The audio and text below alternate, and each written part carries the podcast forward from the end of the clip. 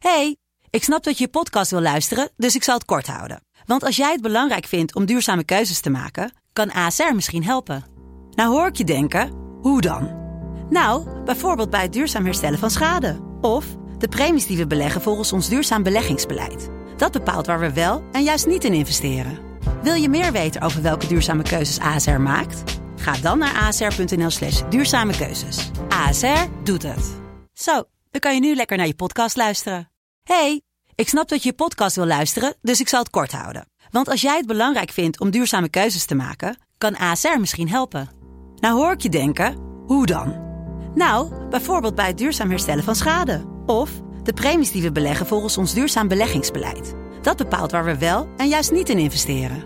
Wil je meer weten over welke duurzame keuzes ASR maakt? Ga dan naar asr.nl slash duurzame keuzes. ASR doet het. Zo, dan kan je nu lekker naar je podcast luisteren. Mand. Dit is Mand, de kortste podcast van Nederland. Vandaag gaan we het hebben over stoppen met roken. Ryan, je rookt nog steeds? Dat klopt. Noem even de voordelen van, eh, van het roken. Je Nou- stinkt uit je bek, man. Stop gewoon. En het is geen strijd, je moet gewoon stoppen en zeggen blij dat ik eh, er vanaf ben. Zo moeilijk is het niet. Dit was Mand. Tot volgende week. Mand.